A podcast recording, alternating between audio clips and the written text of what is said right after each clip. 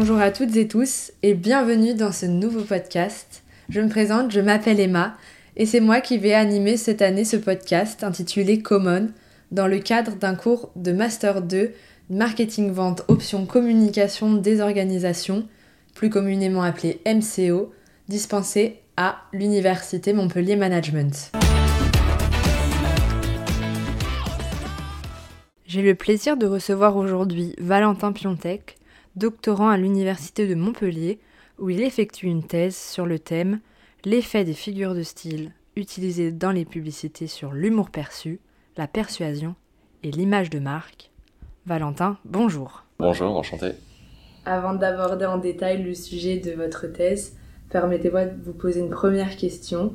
Comment vous est venue l'idée de traiter ce sujet? Est-ce lié à votre parcours scolaire? Racontez-nous. Si c'est pour la version longue, du coup, ce qui, est, ce qui peut être assez comique en soi, c'est que euh, j'ai fait un bac euh, de économique et social. Et euh, initialement, je me dirigeais plutôt vers des métiers un peu plus artistiques et littéraires. Et je voulais faire un bac littéraire. Ma mère n'a pas voulu. Et du coup, elle m'a forcé à faire un bac ES. Enfin, elle m'a forcé, elle m'en a parlé un petit peu de manière à ce que je, je considère que en fait il y avait il y avait soit S ou ES mais que le bac L fallait oublier. Du coup j'ai fait un bac ES, j'ai été en sciences économique et sociale, quand même pas perdu l'intérêt pour la lecture et l'écriture. On avait aussi un jeu quand euh, j'étais plus jeune avec ma mère, c'était d'essayer de, quand je devais apprendre justement les figures de style en, français, c'était d'essayer de spotter un petit peu les figures de style dans les publicités qui passaient à la télé. Venu euh, du coup euh, l'année de, de, mon master en marketing média communication qui est l'actuel MCO et là pour le coup je me suis demandé si enfin il fallait écrire un premier mémoire. J'avais pas d'idée de sujet et en regardant la télé, bah, je me suis rendu compte que il y avait toujours ce petit jeu-là et que les publicités d'aujourd'hui employaient encore des figures de style, alors que finalement on pourrait dire que c'est un peu vieux jeu. Je me suis dit qu'il y avait peut-être un truc à creuser là-dessus. J'ai fait un premier mémoire en master 1 là,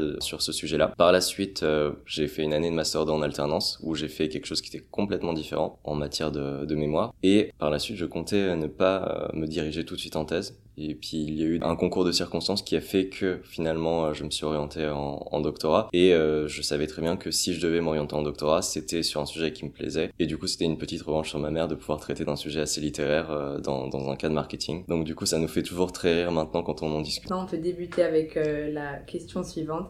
Qu'est-ce qu'une figure rhétorique? Alors justement, j'aime bien le terme que vous avez employé du coup, là, enfin là-dessus, c'est-à-dire qu'on peut distinguer figure de style et figure de rhétorique. On va dire que concrètement, une figure de style, ça va être un procédé qui va viser à tourner une phrase d'une certaine manière, mais c'est un procédé qui va d'une part dévier un petit peu de, ce qu'on va attendre des conventions d'expression, c'est-à-dire qu'on a des figures de style qui vont euh, volontairement faire une erreur euh, syntaxique, lexicale, ou qui vont pas faire sens tout simplement, notamment la métaphore, qui euh, va justement faire en sorte que on va faire une comparaison qui, n'a pas de sens initialement, et c'est après qu'on va comprendre pourquoi on fait ce, parallèle-là. Et donc du coup, euh, on a ce premier élément-là de, de, décalage avec les conventions et les attentes, et on a autre chose aussi, c'est que ben du coup ce décalage-là, on va pouvoir clairement l'identifier. C'est-à-dire que quand on voit une métaphore, on peut dire que c'est une métaphore.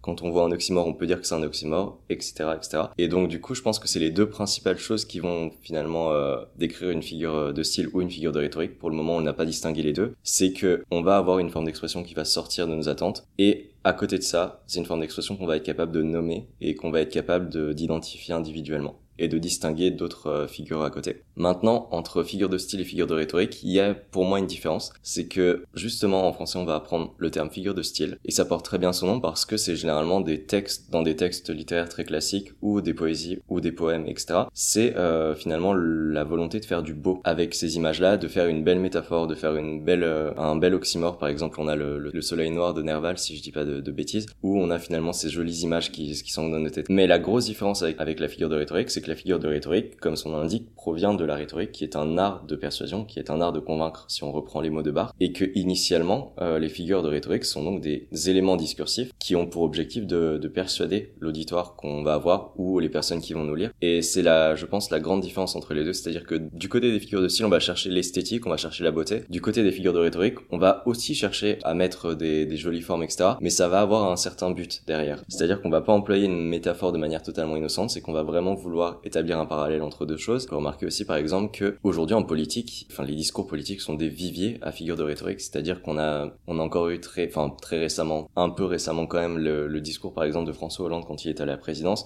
où il avait ce moi président, moi président, moi président pour donner un air assez solennel. Et euh, ça ça a été aussi utilisé par euh, De Gaulle à la libération de Paris où il disait Paris libéré, Paris martyrisé, etc. Et on va avoir toute cette euh, toute cette idée là donc je pense qu'on peut distinguer les deux, c'est-à-dire qu'il y a des figures qui sont faites pour être jolies et il y a des figures qui sont faites pour convaincre et persuader. Et à ce titre je pense qu'en publicité étant donné que la une des finalités de la publicité c'est quand même de convaincre et de persuader ou de pousser à un changement d'attitude ou un changement de comportement et ben nécessairement je pense qu'on est obligé de parler de figures de rhétorique. Pourquoi justement est-ce qu'elles sont importantes en communication ces figures de rhétorique? Alors les figures de rhétorique en communication elles vont être importantes pour plusieurs choses. C'est-à-dire tout d'abord c'est que on va avoir finalement euh, je dirais des, des siècles et des millénaires d'expérience dans ces procédés-là. C'est-à-dire que c'est des procédés qui ont été mis à l'épreuve, qui ont été utilisés euh, depuis avant qu'on existe tout simplement. Enfin, depuis avant que notre génération existe. Ce sont des procédés qui fonctionnent en soi. Pour le coup, on a même des, des, des études marketing qui montrent que ça euh, a des effets relativement positifs, que ce soit sur l'attention, que ce soit sur l'encouragement au traitement de l'information, que ce soit aussi sur euh, la transmission d'émotions et euh, sur les réponses généralement des consommateurs qui sont de manière assez générale, en prenant des pincettes, relativement positives. Donc c'est encore des choses qui sont importantes et j'aurais tendance à dire que c'est d'autant plus important aujourd'hui parce que on est dans un environnement où on a pas mal d'études qui sortent aussi sur euh, l'exposition journalière à des publicités. On a plusieurs chiffres, plusieurs nombres qui sont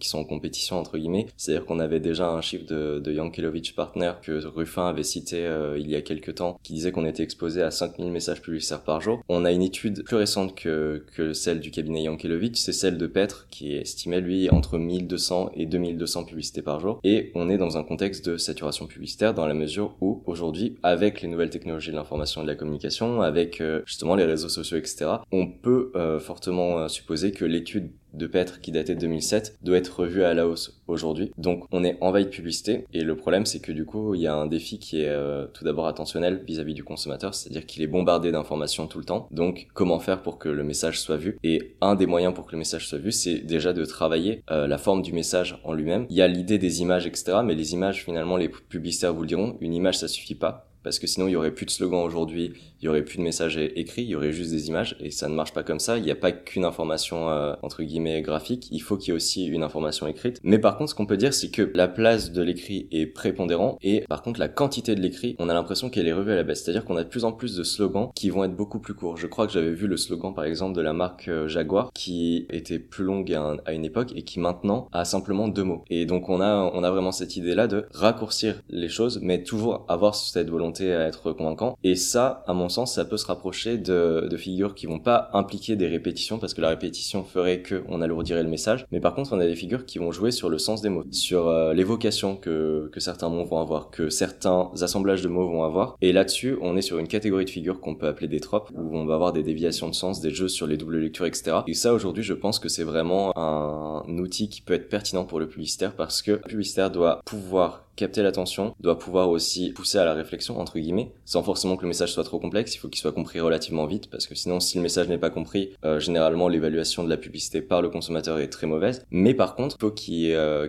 entre guillemets, un engagement vis-à-vis de cette publicité-là, et à mon sens, c'est justement ces jeux en double lecture, ces double sens, ces langages un peu figuraux pour finalement apporter une atmosphère et évoquer des choses. Ça, c'est super important. Et je pense que les figures de rhétorique sont, enfin, certaines d'entre elles, du moins, sont particulièrement pertinentes euh, pour ça. Donc vous venez d'évoquer euh, l'exemple des tropes. Est-ce que vous pouvez nous parler d'autres exemples de figures rhétoriques euh, couramment utilisées dans la communication? Alors oui, pour revenir sur les tropes rapidement, les tropes en fait c'est pas une figure de rhétorique, c'est vraiment une catégorie. On va dire qu'on va avoir deux principales catégories de figures de rhétorique et ça va se porter sur le type de modification qu'elles font à l'expression. C'est-à-dire que ce que les Anglais appellent des, des schemes ou des schèmes qu'on pourrait traduire en français, même si la traduction littérale en français est pas nécessairement courante, c'est principalement des modifications sur la structure de l'expression. C'est-à-dire qu'on va jouer sur l'agencement des mots, on va jouer sur euh, la position des sons et euh, aussi la position de certains mots. Et c'est typiquement le cas des répétitions. L'anaphore, par exemple, moi président, moi président, moi président. François Hollande pouvait se permettre de le faire. Pourquoi? Parce que il était à une heure de grande écoute à la télévision et qu'il avait le temps. Les publicitaires n'ont pas le temps de, de s'étaler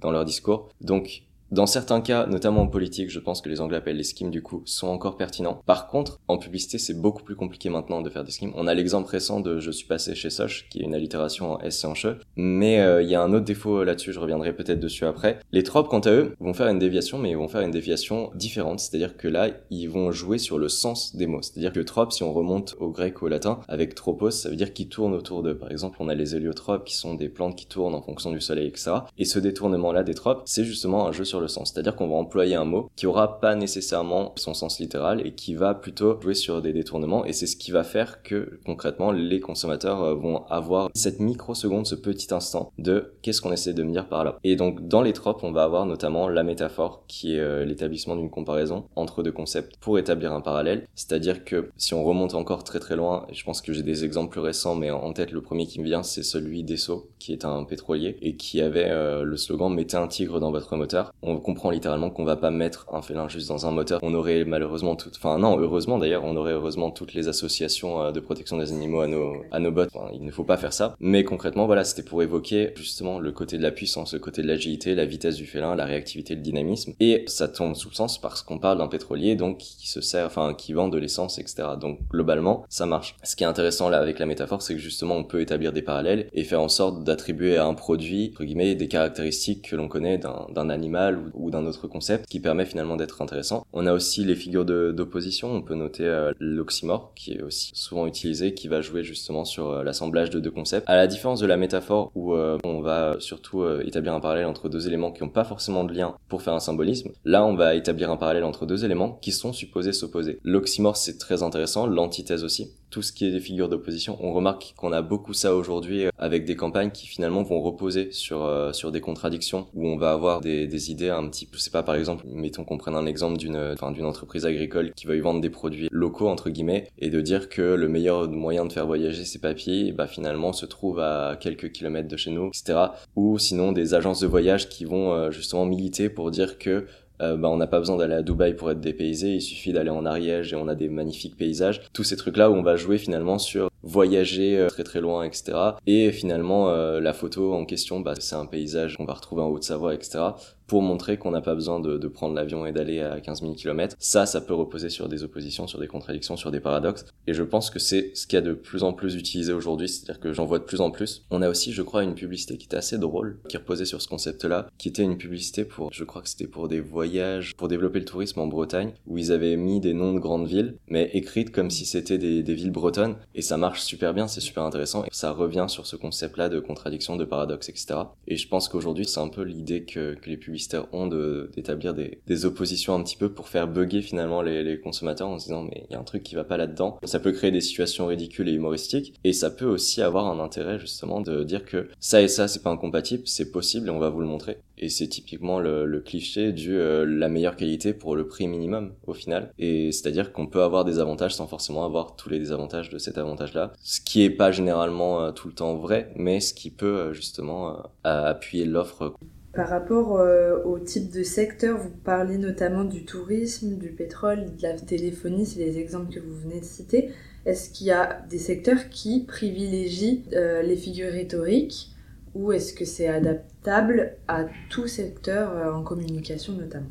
Alors j'aurais tendance à dire que il faut considérer que les figures de rhétorique en fait finalement c'est des mécanismes. Enfin si on veut vraiment résumer, c'est des mécanismes et donc à partir de là, on met ce qu'on veut dans un mécanisme. C'est comme si on ouvre un logiciel avec un pochoir d'une certaine manière et qu'on mettait les éléments qu'on voulait mettre dedans. C'est un peu ça. C'est-à-dire que la figure de rhétorique va conditionner la forme et la manière dont on va amener le message. Mais ce qu'on met dedans, c'est libre euh, à la personne qui va communiquer, enfin aux personnes qui sont en charge de la communication. Et forcément, en fait, ce qui va impacter l'usage de certaines figures, ça va être le ton. Mais l'avantage, c'est que même le ton, en fait, au final, ne, ne va pas dicter généralement euh, quelle figure on va utiliser ou quelle figure est mieux dans telle situation. Je pense qu'il y a des figures qui marchent mieux dans certaines situations que dans d'autres. Maintenant, en fait, on peut avoir des exemples d'utilisation de métaphores qui sont drôles, de métaphores qui sont là pour euh, nous sensibiliser sur certaines choses. Donc, on va avoir finalement cette idée-là. En fonction du ton qu'on va avoir, la métaphore n'aura pas du tout le même impact et n'aura pas du tout le même euh, type d'usage. Maintenant, j'aurais tendance à dire que dans le cadre de, des publicités, je dirais que toutes les publicités où on va devoir vendre des choses, et encore une fois là c'est juste mon avis, et proposer de la consommation, on va plutôt être sur des messages qui vont être relativement courts parce qu'on n'a pas le temps, enfin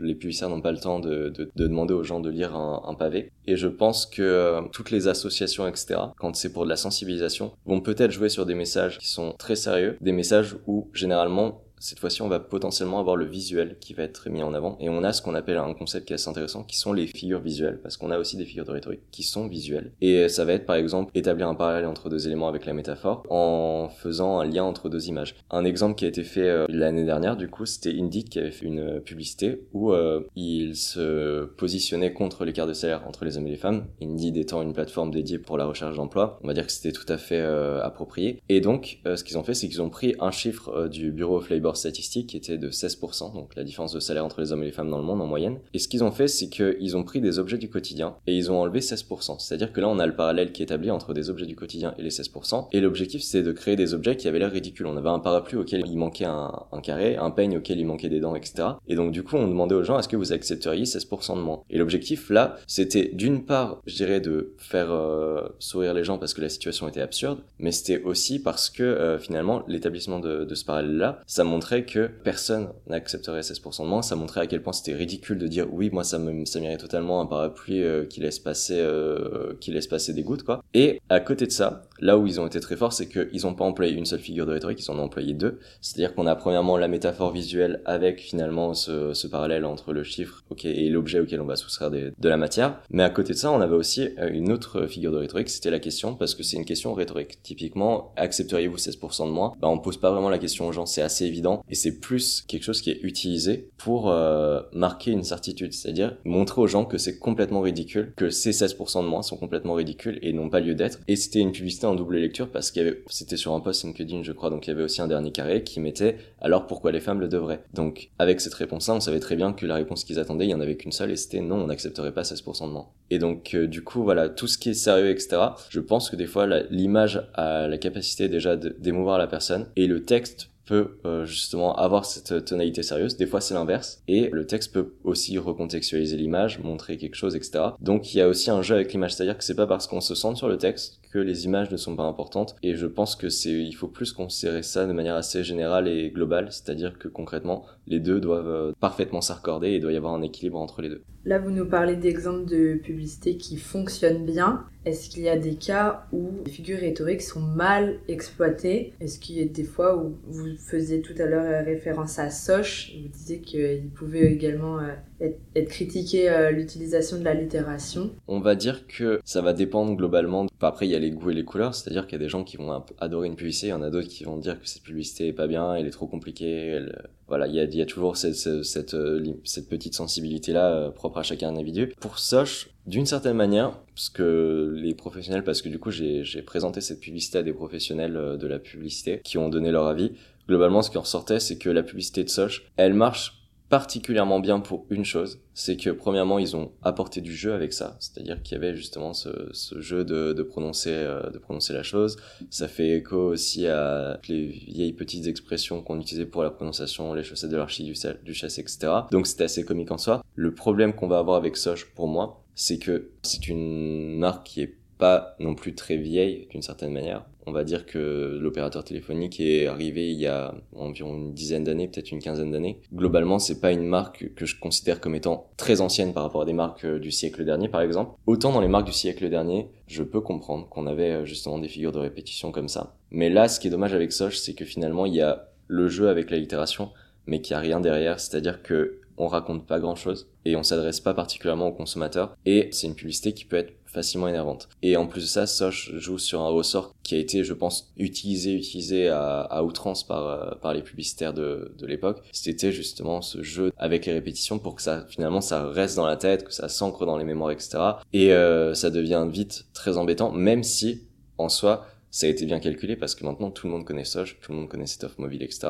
On a exactement la même chose avec Carglass, c'est-à-dire que voilà le, le, slogan de Carglass tout le monde le connaît, mais finalement c'est des des publicités qui avaient pour but d'être mémorisées plus que d'attirer l'attention et de pousser à la consommation à l'instant T. Leur objectif principal c'était de s'ancrer dans la tête des, des personnes et de créer potentiellement ce qu'on peut appeler un réflexe de consommation, c'est-à-dire la première chose à laquelle j'ai pensé si jamais je prends ma voiture et qu'il y a quelque chose sur mon pare-brise, malheureusement, bah c'est c'est Carglass et c'est triste, mais en fait ils sont ils sont tellement ancrés dans les mémoires avec justement ce côté-là de chansonnette etc bien rythmé etc qui reste dans la tête que c'est relativement efficace parce que dès qu'on a besoin de quelque chose, ben, on sait qu'il y a une entreprise en, question qui repart notre pare-brise, etc. Et qu'en plus de ça, on a des, euh, une paire d'essuie-glaces qui est offerte, euh, etc. Donc, on a tout ce côté-là où c'est des pubs qui sont entre guillemets kitsch à souhait parce que du coup, ça fait très petit budget, etc. Surtout avec la présentation de, de l'intervenant, euh, on sent qu'il n'y a pas une grande emphase, etc. Mais est-ce qu'on peut dire que ce sont des mauvaises pubs? Pas vraiment parce qu'elles ont totalement atteint leur objectif, parce que leur objectif c'était pas de pousser à une consommation directe, c'était plutôt de s'ancrer dans les et d'avoir un potentiel réflexe de consommation quand euh, c'était nécessaire. Donc je dirais pas que c'est une mauvaise pub, c'est une pub que je trouve pas bonne dans, dans, dans son exécution, mais c'est une pub qui est excellente dans, dans, celle, dans les résultats qu'il obtient cet effet de matraquage publicitaire qui peut parfois... Euh, voilà, malheureusement je trouve que je pense que le matraquage publicitaire, à mesure qu'on va avancer dans le temps, sera de moins en moins pertinent parce que déjà, premièrement, le matraquage publicitaire implique une chose, c'est que ces publicités, que ce soit Carglass, que ce soit Soch, c'est des publicités qui vont reposer sur un truc, c'est qu'il faut nécessairement que ce soit un message qui est prononcé parce que ça perd de sa puissance quand c'est écrit, enfin quand c'est simplement lu, ça peut avoir un intérêt quand c'est lu, mais ça perd de sa puissance et euh, il y a, je pense, de moins en moins de personnes qui regardent la télé dans, dans la nouvelle génération. Il y a même pas mal de, de, jeunes, je pense, qui ont même pas de télé chez eux quand ils sont étudiants, etc. Parce que finalement, euh, quel est l'intérêt de, de, regarder la télé quand on peut simplement lancer un, lancer un programme de une plateforme Netflix, par exemple, etc. Donc, je dirais qu'il y a aussi ce côté-là où il y a de moins en moins de moments où les consommateurs sont obligés d'être posés devant une vidéo pendant toute la durée de la vidéo de publicité. C'est-à-dire le spot publicitaire, d'être obligé de le regarder en entier. Il y a peut-être encore le cinéma, la télé évidemment, mais la télé, il y a certaines personnes qui ne la regardent plus. Les publicités sur YouTube, on peut les skipper au bout d'un moment. Donc du coup, il y a toujours cette idée-là de, euh, bah ces publicités-là, à mon avis, elles vont commencer par avoir un peu plus de mal à se faire voir et c'est pas nécessairement mauvais pour le cerveau des, des consommateurs. C'est-à-dire qu'à un moment, euh, quand on a écouté la 15e pub Carglass et Soch de la journée, on, voilà, on, on en a assez. Donc j'aurais tendance à dire que y a des, le matraquage publicitaire va être de moins en moins utilisé et doit être de moins en moins utilisé parce que finalement, euh, bah, je pense qu'on est sur plus sur des tendances, des messages qui vont qui vont réussir à, être un peu des one-shots, c'est-à-dire à attirer l'attention et à faire en sorte qu'on s'en souvienne, même après une seule exposition. Ce qui est très compliqué, mais ce qui, est, ce qui peut être fait avec de l'emphase, avec euh, justement du choc, avec de l'humour, avec quelque chose qui va pro un message qui va provoquer une réaction à minima. Donc une partie de votre thèse porte notamment sur euh, l'image de marque. Mm. Est-ce que dans des contextes comme ceux qu'on vient d'évoquer, est-ce que vous pensez qu'à terme ça peut avoir euh, un impact sur cette image de marque Oui, totalement. C'est-à-dire que euh, l'image de marque, finalement, c'est toutes les choses qu'on va associer à la marque de manière générale. C'est toutes les idées, toutes les associations qu'on peut faire à la marque. Ce qui est assez intéressant, c'est que une des premières choses qu'on va pouvoir associer à la marque, c'est notamment ses publicités. Enfin, il y a aussi ses actions en dehors de ça, mais euh, concrètement, c'est-à-dire que si une marque fait des publicités qui sont relativement marrantes, ou même a une communication relativement marrante, on peut potentiellement avoir une image assez positive de cette marque-là, parce qu'on va l'associer à cette marque, et ça va générer aussi, euh, enfin, un intérêt aussi, c'est que les publicités, si elles sont bonnes, si elles sont bien exécutées, si euh, elles sont bien reçues, premièrement, on aura ce qu'on appelle une attitude positive envers l'annonce, c'est-à-dire qu'on aura une bonne opinion de cette publicité-là, mais cette attitude positive, il y a, y a des chercheurs qui ont parlé de, je crois que c'est Mackenzie et, et Qui ont, qui ont dû parler de ça, qui disaient que finalement, à partir du moment où on a une attitude positive envers une annonce, et bah par euh, voie de transfert, en fait, on va avoir cette attitude-là va se transposer à l'émetteur de l'annonce, qui est justement la marque. Donc on pourrait avoir une prédisposition à euh, réagir de, manière favorable à une marque et donc euh, avoir ce qu'on appelle une attitude envers la marque, qui est pas nécessairement une l'image de marque en elle-même, mais qui peut avoir un impact sur l'attitude envers la marque. Et l'image de marque, du coup, va jouer aussi sur cette attitude-là. Donc j'aurais tendance à dire que si les publicités sont bien exécutées, avec notamment des figures de rhétorique qui sont bien utilisées, ça peut déjà faire en sorte que l'annonce soit bien reçue. Ça peut aussi permettre qu'il y ait une image relativement positive de la marque, en sachant que là où il faut faire attention, c'est que les, les gens sont pas forcément dupes, c'est-à-dire que si une marque veut se rendre plus verte, etc., mais qu'on sait très bien par X raisons, par les informations, etc., que cette marque-là en fait n'est pas du tout par exemple verte, bah ça va pas fonctionner. Je veux dire, c'est pas parce que euh, McDonald's a, changé la couleur rouge pour de la couleur verte qu'on s'est dit tout de suite euh, c'est des personnes qui vont euh, sauver la planète. Pas du tout. Mais par contre, ça peut avoir son impact. Notamment par exemple euh, en community management, on prend souvent l'exemple de Burger King parce qu'ils sont très très forts là-dedans. Burger King joue beaucoup sur des figures de rhétorique qui vont reposer sur des allusions. C'est-à-dire qu'ils vont jouer sur le fait que leur concurrent direct qui est McDonald's est un clone et que du coup ils vont jouer sur cette cette emphase de clone là, etc vont avoir cette code là de, de, de faire des allusions parfois évidente, parfois plus subtile à McDonald's. Et du coup, ce qui est intéressant, c'est qu'il y a un côté assez euh, bon enfant dans cette histoire-là, qui fait que euh, c'est assez comique. Et du coup, on va avoir une image de marque de, Burger King qui va faire que on trouve que Burger King est peut-être plus marrant, etc. Alors que finalement, ils font des burgers, donc qu'ils soient marrants ou pas, on s'en fiche un petit peu. Et pourtant, euh, c'est quelque chose qui va avoir son importance dans l'image de marque, justement, d'avoir cette marque un peu jeune, un peu, on pourrait dire, insolente des fois. Ce qui fait que, oui, il y a, une image de marque, je pense, aujourd'hui en France, qui est relativement positive. Après, elle a toujours cette étiquette de fast-food qui fait que pour les personnes qui s'y intéressent le plus, ben forcément, qui font attention à leur alimentation, ça changera pas grand-chose. Mais par exemple, des personnes qui sont des consommateurs occasionnels de fast-food, et eh bah il peut y avoir une image un peu plus positive de Burger King que de McDonald's, etc. Justement, Burger King utilise euh, l'humour euh, dans ses communications. Ça fait également écho à une autre partie de votre thèse qu'on peut plus globalement euh, retravailler sur la question suivante. Est-ce qu'il y a des émotions qui sont plus souvent euh, utilisées dans les figures rhétoriques que d'autres? Alors ça, c'est une question qu'on m'a posée euh, une fois aussi quand je présentais ma recherche. Alors j'aurais tendance à dire déjà euh, que l'humour n'est Enfin, on, faut vraiment partir du principe que l'humour c'est un levier émotionnel, c'est pas vraiment une émotion à part entière, ce serait plus le, on pourrait dire que l'humour ce serait du rire, du sourire, etc. Mais, etc. Mais c'est, ou de la joie d'une certaine manière, ça se rapproche des émotions très positives. Généralement, on peut avoir un humour qui va pas avoir le même impact en fonction de comment il est fait. Ça va généralement dépendre du ton qu'on va employer. Je dirais que généralement, maintenant, on tombe de moins en moins dans le pragmatisme. C'est-à-dire qu'à l'époque, on avait des, à l'époque, j'étais pas encore né, mais on avait des publicités, par exemple, pour la Peugeot 106, je crois que c'était espace intérieur maximum, euh, encombrement minimum, justement, cette opposition entre les deux trucs, etc.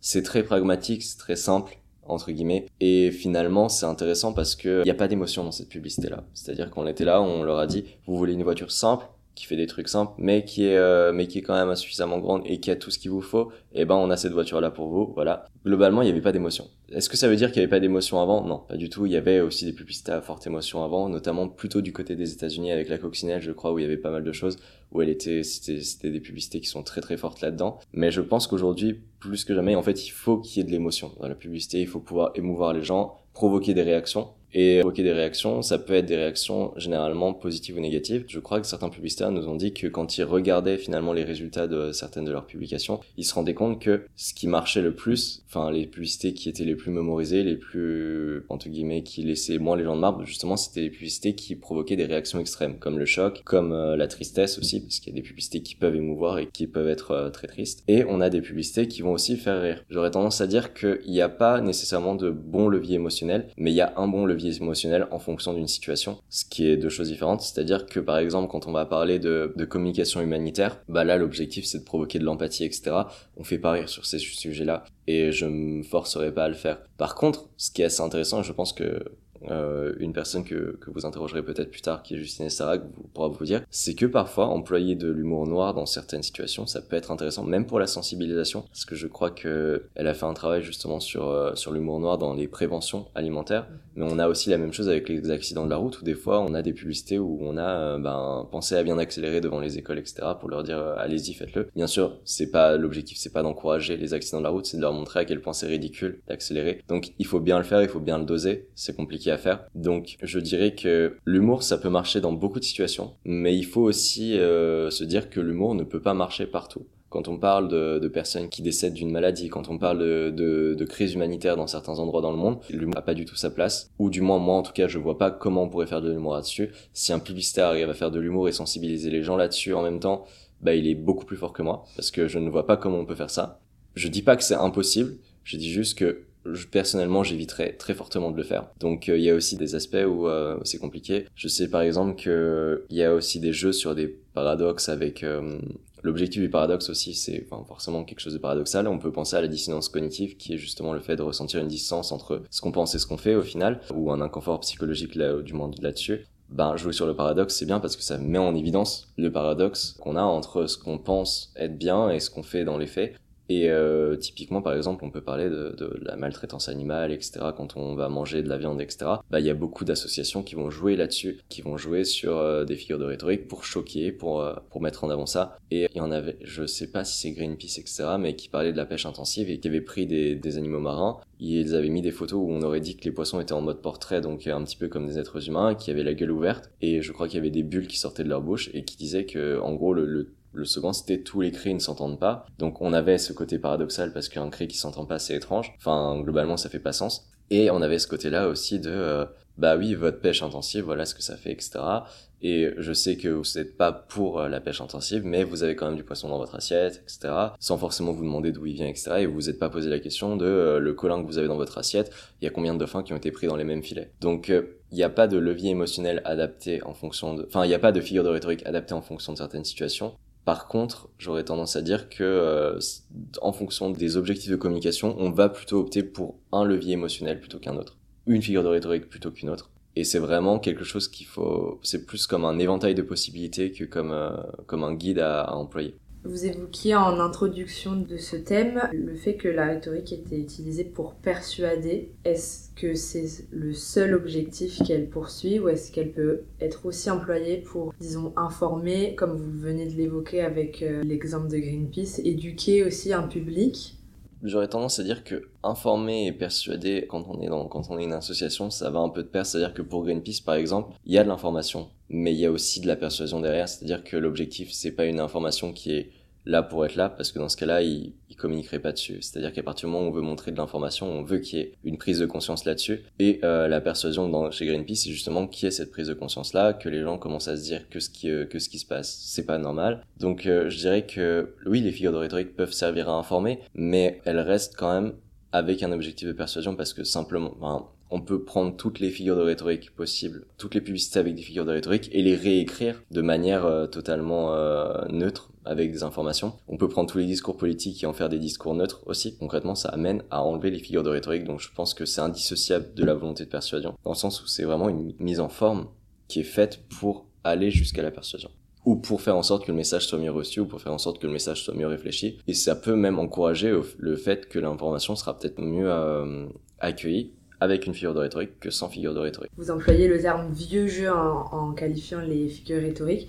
Donc c'est une stratégie qui est pas récente en communication. C'est une stratégie qui est pas récente en communication et je pense que les premières formes, de, les premières traces de figures de rhétorique, justement, euh, ben, remontent à l'Antiquité grecque notamment, parce que du coup la rhétorique est née là-bas et on a, euh, je crois que si je ne m'abuse, c'est Aristote qui parle notamment de, de l'ironie dans certains de ses ouvrages et d'autres figures extrêmes. Mais en tout de ce que je peux attester moi en ayant lu euh, ce qu'il avait écrit, il parlait d'ironie. Enfin, on peut parler aussi de paradoxe, etc. Donc il y avait déjà cette idée-là de parler de paradoxe et d'ironie à cette époque-là, de le verbaliser, de le conceptualiser et d'en faire finalement une structure particulière. Et du coup, non, c'est voilà, ce que je pense, c'est que c'est des, des choses qui sont euh, inspiré d'un temps qui était euh, relativement ancien d'une certaine manière, antique du coup. Toutefois, je pense qu'il y a quand même une pertinence contemporaine à toujours les employer, c'est-à-dire elles sont encore utilisées aujourd'hui. Est-ce que on a décelé toutes les formes de rhétorique, toutes les formes de manipulation de discours, manipulation de discours dans le sens euh, manipuler les, les, mots dans une phrase? Je pense pas parce que du coup finalement on peut on peut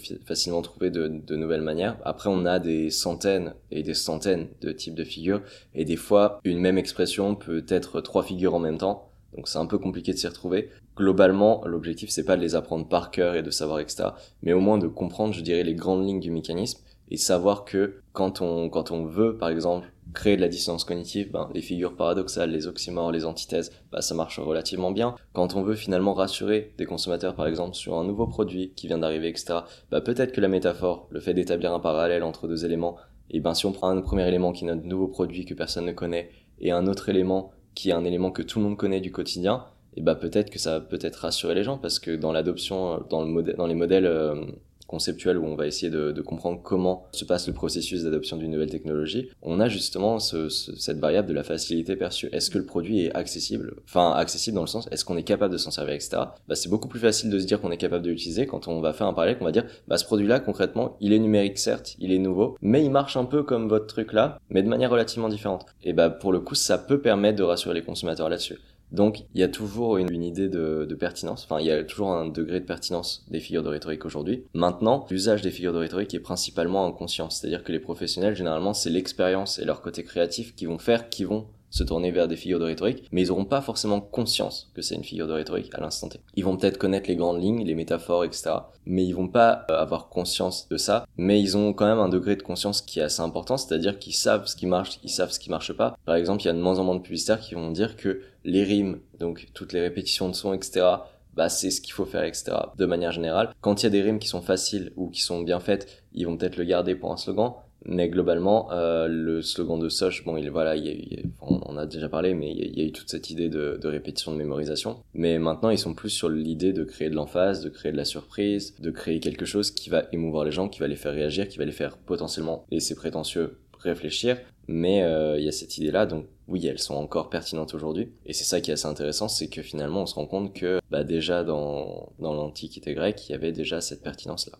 Donc, en termes de pertinence, qu'est-ce qui pour vous, enfin, quelles seraient plutôt pour vous les figures rhétoriques qui seraient pertinentes dans le contexte de communication numérique et médias sociaux? Est-ce qu'il y en a qui tirent leur épingle du jeu, qui sont plus souvent utilisées que d'autres? Communication numérique et médias sociaux, la première chose que j'ai envie de dire, c'est ce sera principalement des figures qui vont pas alourdir le message. Si on parle de communication sur les médias sociaux, le premier défi, c'est aussi de ne pas en écrire trop. C'est-à-dire que, par exemple, mais il y a encore quelques années, par exemple, sur des réseaux sociaux comme Twitter, on avait un nombre de caractères limité. Et je pense que il faut bien partir du principe que euh, les messages publicitaires ou même les communications sur les réseaux sociaux, ça doit pouvoir se lire relativement rapidement, dans le sens où ben même quand les gens scrollent sur leur téléphone portable ou sur leur ordinateur, ils n'ont pas nécessairement le temps de lire euh, un pavé immense. Et donc, à ce titre, déjà, premièrement, on peut pas faire un pavé immense constitué uniquement de figures de rhétorique. Ça n'aurait aucun sens. Après, si ça se fait par un pur hasard, pourquoi pas mais ça me paraît relativement compliqué. Par contre, pour l'accroche, bah là, ça peut être pertinent de mettre des figures de rhétorique. J'aurais tendance à conseiller principalement d'utiliser des tropes, donc tout ce qui est figure relativement paradoxale ou tout ce qui est euh, figure de double sens, de double lecture,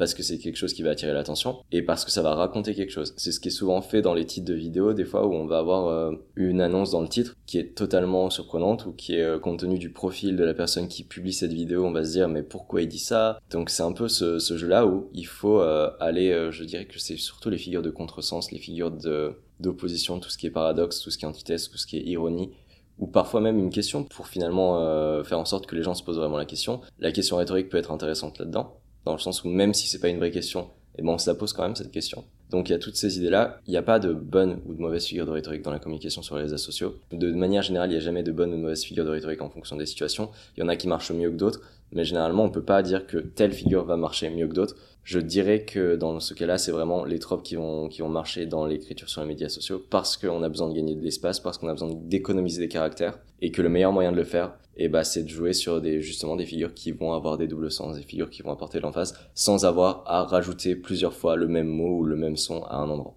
Merci. Également, dans ce que vous disiez précédemment, euh, le fait que, euh, en plus de persuader, les figures rhétoriques pouvaient également faire réfléchir, mais que ça, c'était euh, un peu une étape supplémentaire.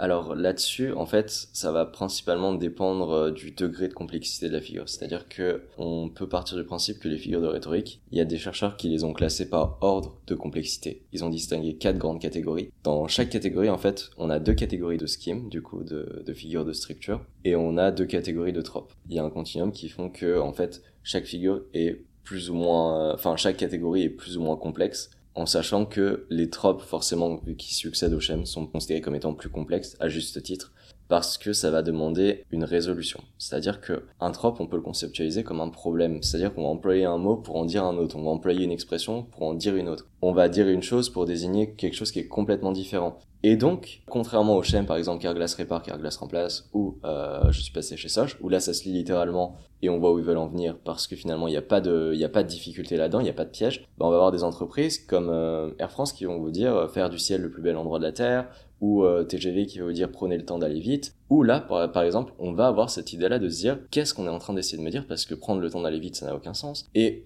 même si on va pas parler de grande réflexion, c'est-à-dire qu'on va pas se poser devant le message pendant une heure, mais va y avoir cette micro-seconde, peut-être même pas une seconde, peut-être un quart de seconde, peut-être une demi-seconde, où on va se poser la question de qu'est-ce qu'on a essayé de me dire là-dedans, et pourquoi TGV veut que je prenne le temps d'aller vite, et pourquoi par exemple euh, Air France veut faire du ciel le plus bel endroit de la Terre, parce que si on est, enfin si on est pragmatique, le ciel ne fait pas vraiment partie de la Terre à proprement parler, bah c'est assez intéressant. Alors que Carglass répare, Carglass remplace, on a entendu, on l'a compris tout de suite ce qu'il voulait dire, et ça nous intéresse toujours pas. Que là, en fait, on va avoir ce degré-là qui va permettre finalement d'encourager, euh, enfin déjà potentiellement d'attirer l'attention des curieux. Mais si du coup mon intention est attirée par un slogan que je vais pas comprendre, ben peut-être que je vais essayer de, chercher, enfin de réfléchir déjà au sens du slogan. Et parfois, quand euh, c'est pour ça que je vous parlais notamment de mettre des figures de, des tropes dans vos titres, notamment dans les premières lignes dans votre accroche dans les, dans les réseaux sociaux, c'est qu'on va avoir cette première ligne-là. Ça peut être, voilà, faire du ciel le, le plus bel endroit de la Terre ou autre chose.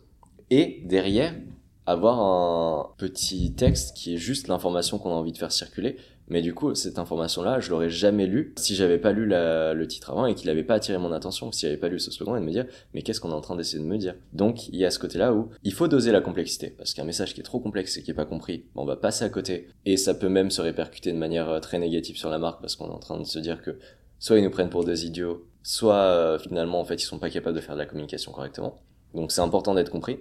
Mais ce petit temps de latence où on va essayer de résoudre un problème, de se dire, ok, qu'est-ce qu'on a essayé de me dire là-dedans? Quel sens ça euh, à, quel, à quoi ça fait référence aussi? Il y a beaucoup les jeux d'allusion maintenant. Euh, le fait de désigner quelqu'un ou quelque chose par un autre mot, c'est quelque chose qui est très très fort. Et c'est la métonymie par exemple qui va jouer là-dessus. C'est quelque chose qui est souvent fait sur les réseaux sociaux quand on va vouloir désigner quelqu'un par un autre mot. Et il y a souvent des gens en dessous des, par exemple, de tweets, etc., qui vont dire euh, c'est quoi la ref?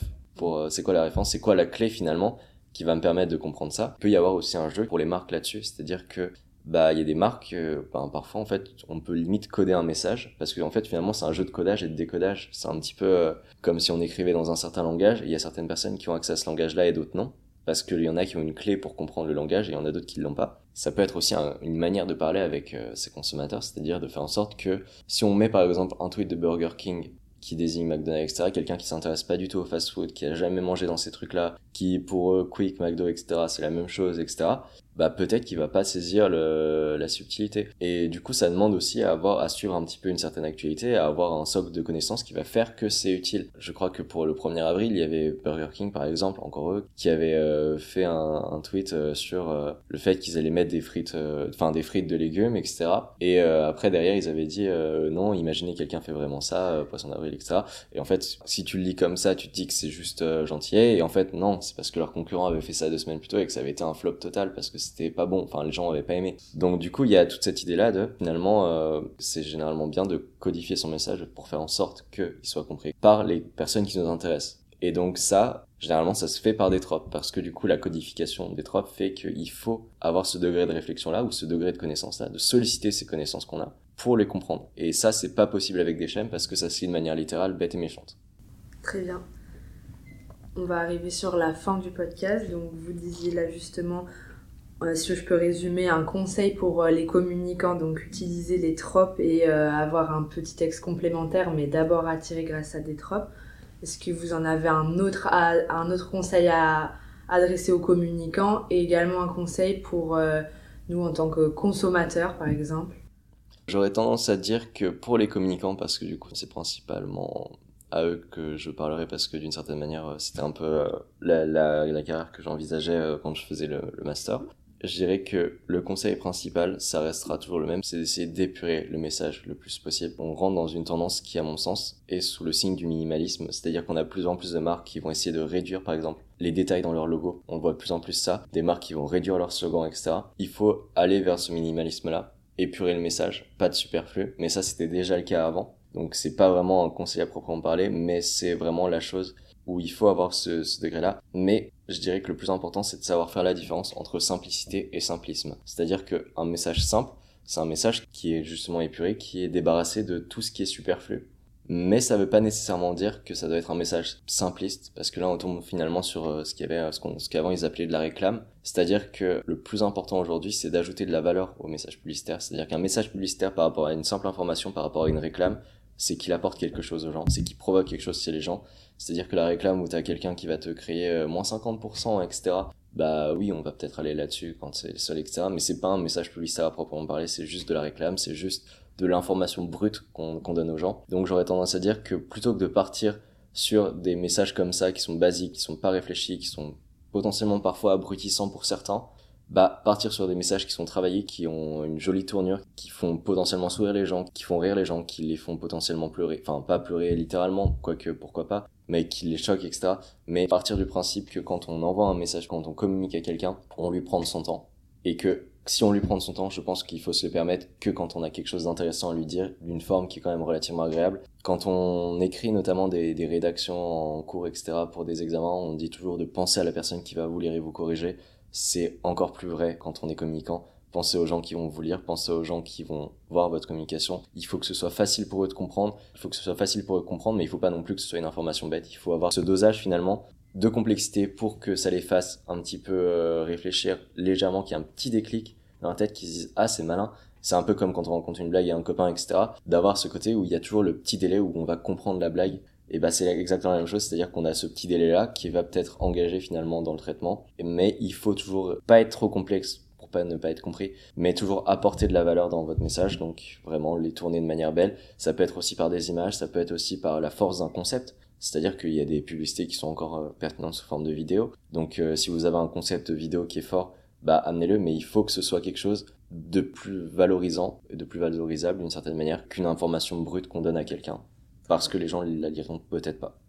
C'est plus complexe pour les consommateurs. J'aurais tendance à dire que ça peut être intéressant pour eux aussi de connaître les, les figures de rhétorique, dans le sens où euh, les figures de rhétorique incarnent finalement des techniques marketing, enfin des leviers marketing. Elles incarnent finalement des, des concepts qu'il est important d'avoir en tête, notamment pour ne pas être poussé à, à opter pour un choix, etc. Donc j'aurais tendance à dire que connaître ce champ-là, c'est comme un peu connaître finalement tous les rouages marketing, c'est savoir exactement ce qu'on essaye de faire. Et donc c'est d'avoir peut-être une consommation qui devrait être plus éclairée. Mais ça, ça passe par justement la bonne connaissance du domaine, du domaine publicitaire, etc ou d'un domaine en particulier parce que c'est pas que la publicité, c'est aussi le produit en lui-même. Si on a une bonne connaissance du produit, peut-être qu'on est plus difficile à convaincre. Donc il y a une question de prendre le temps de s'informer. Donc j'aurais tendance à dire que pour les consommateurs, même si c'est très compliqué, potentiellement penser justement à essayer de passer plus de temps sur les annonces sur des produits qui les intéressent parce que ben il faut déceler finalement certaines choses. Des fois il y a des il y a des petites informations qu'on voit pas passer. Des fois il y a des il y a des euh, petits détails qu'on voit pas etc donc ça peut être intéressant d'avoir une consommation relativement éclairée. Je pense aussi que c'est plus un effort qui doit être fait du côté des publicitaires parce que les consommateurs n'ont pas de comportement à changer en eux-mêmes. D'une certaine manière si enfin il faudrait pousser à aller vers une consommation plus responsable etc mais euh, de manière générale, je dirais que c'est surtout aux publicitaires de faire un effort pour euh, dédensifier l'environnement publicitaire parce qu'on a trop de publicité aujourd'hui et que ça passe par justement la création de messages potentiellement plus qualitatifs qu'on en verra moins souvent et qu'on verra moins, ce qui permettra euh, finalement de, de, gagner un petit peu d'espace, etc. Parce que c'est vrai que je pense que ne serait-ce qu'en venant à Montpellier Management à pied, je vais voir une centaine de, de marques. Donc je préfère voir des gens dès le matin plutôt que de voir 15 000 marques qui veulent que j'achète leurs produits. Merci Valentin. Merci à vous. N'hésitez pas à vous abonner pour être informé des prochaines sorties du podcast. Retrouvez également toute l'actualité du master sur nos différents réseaux sociaux. Vous pouvez retrouver les liens dans la description. Merci et à très vite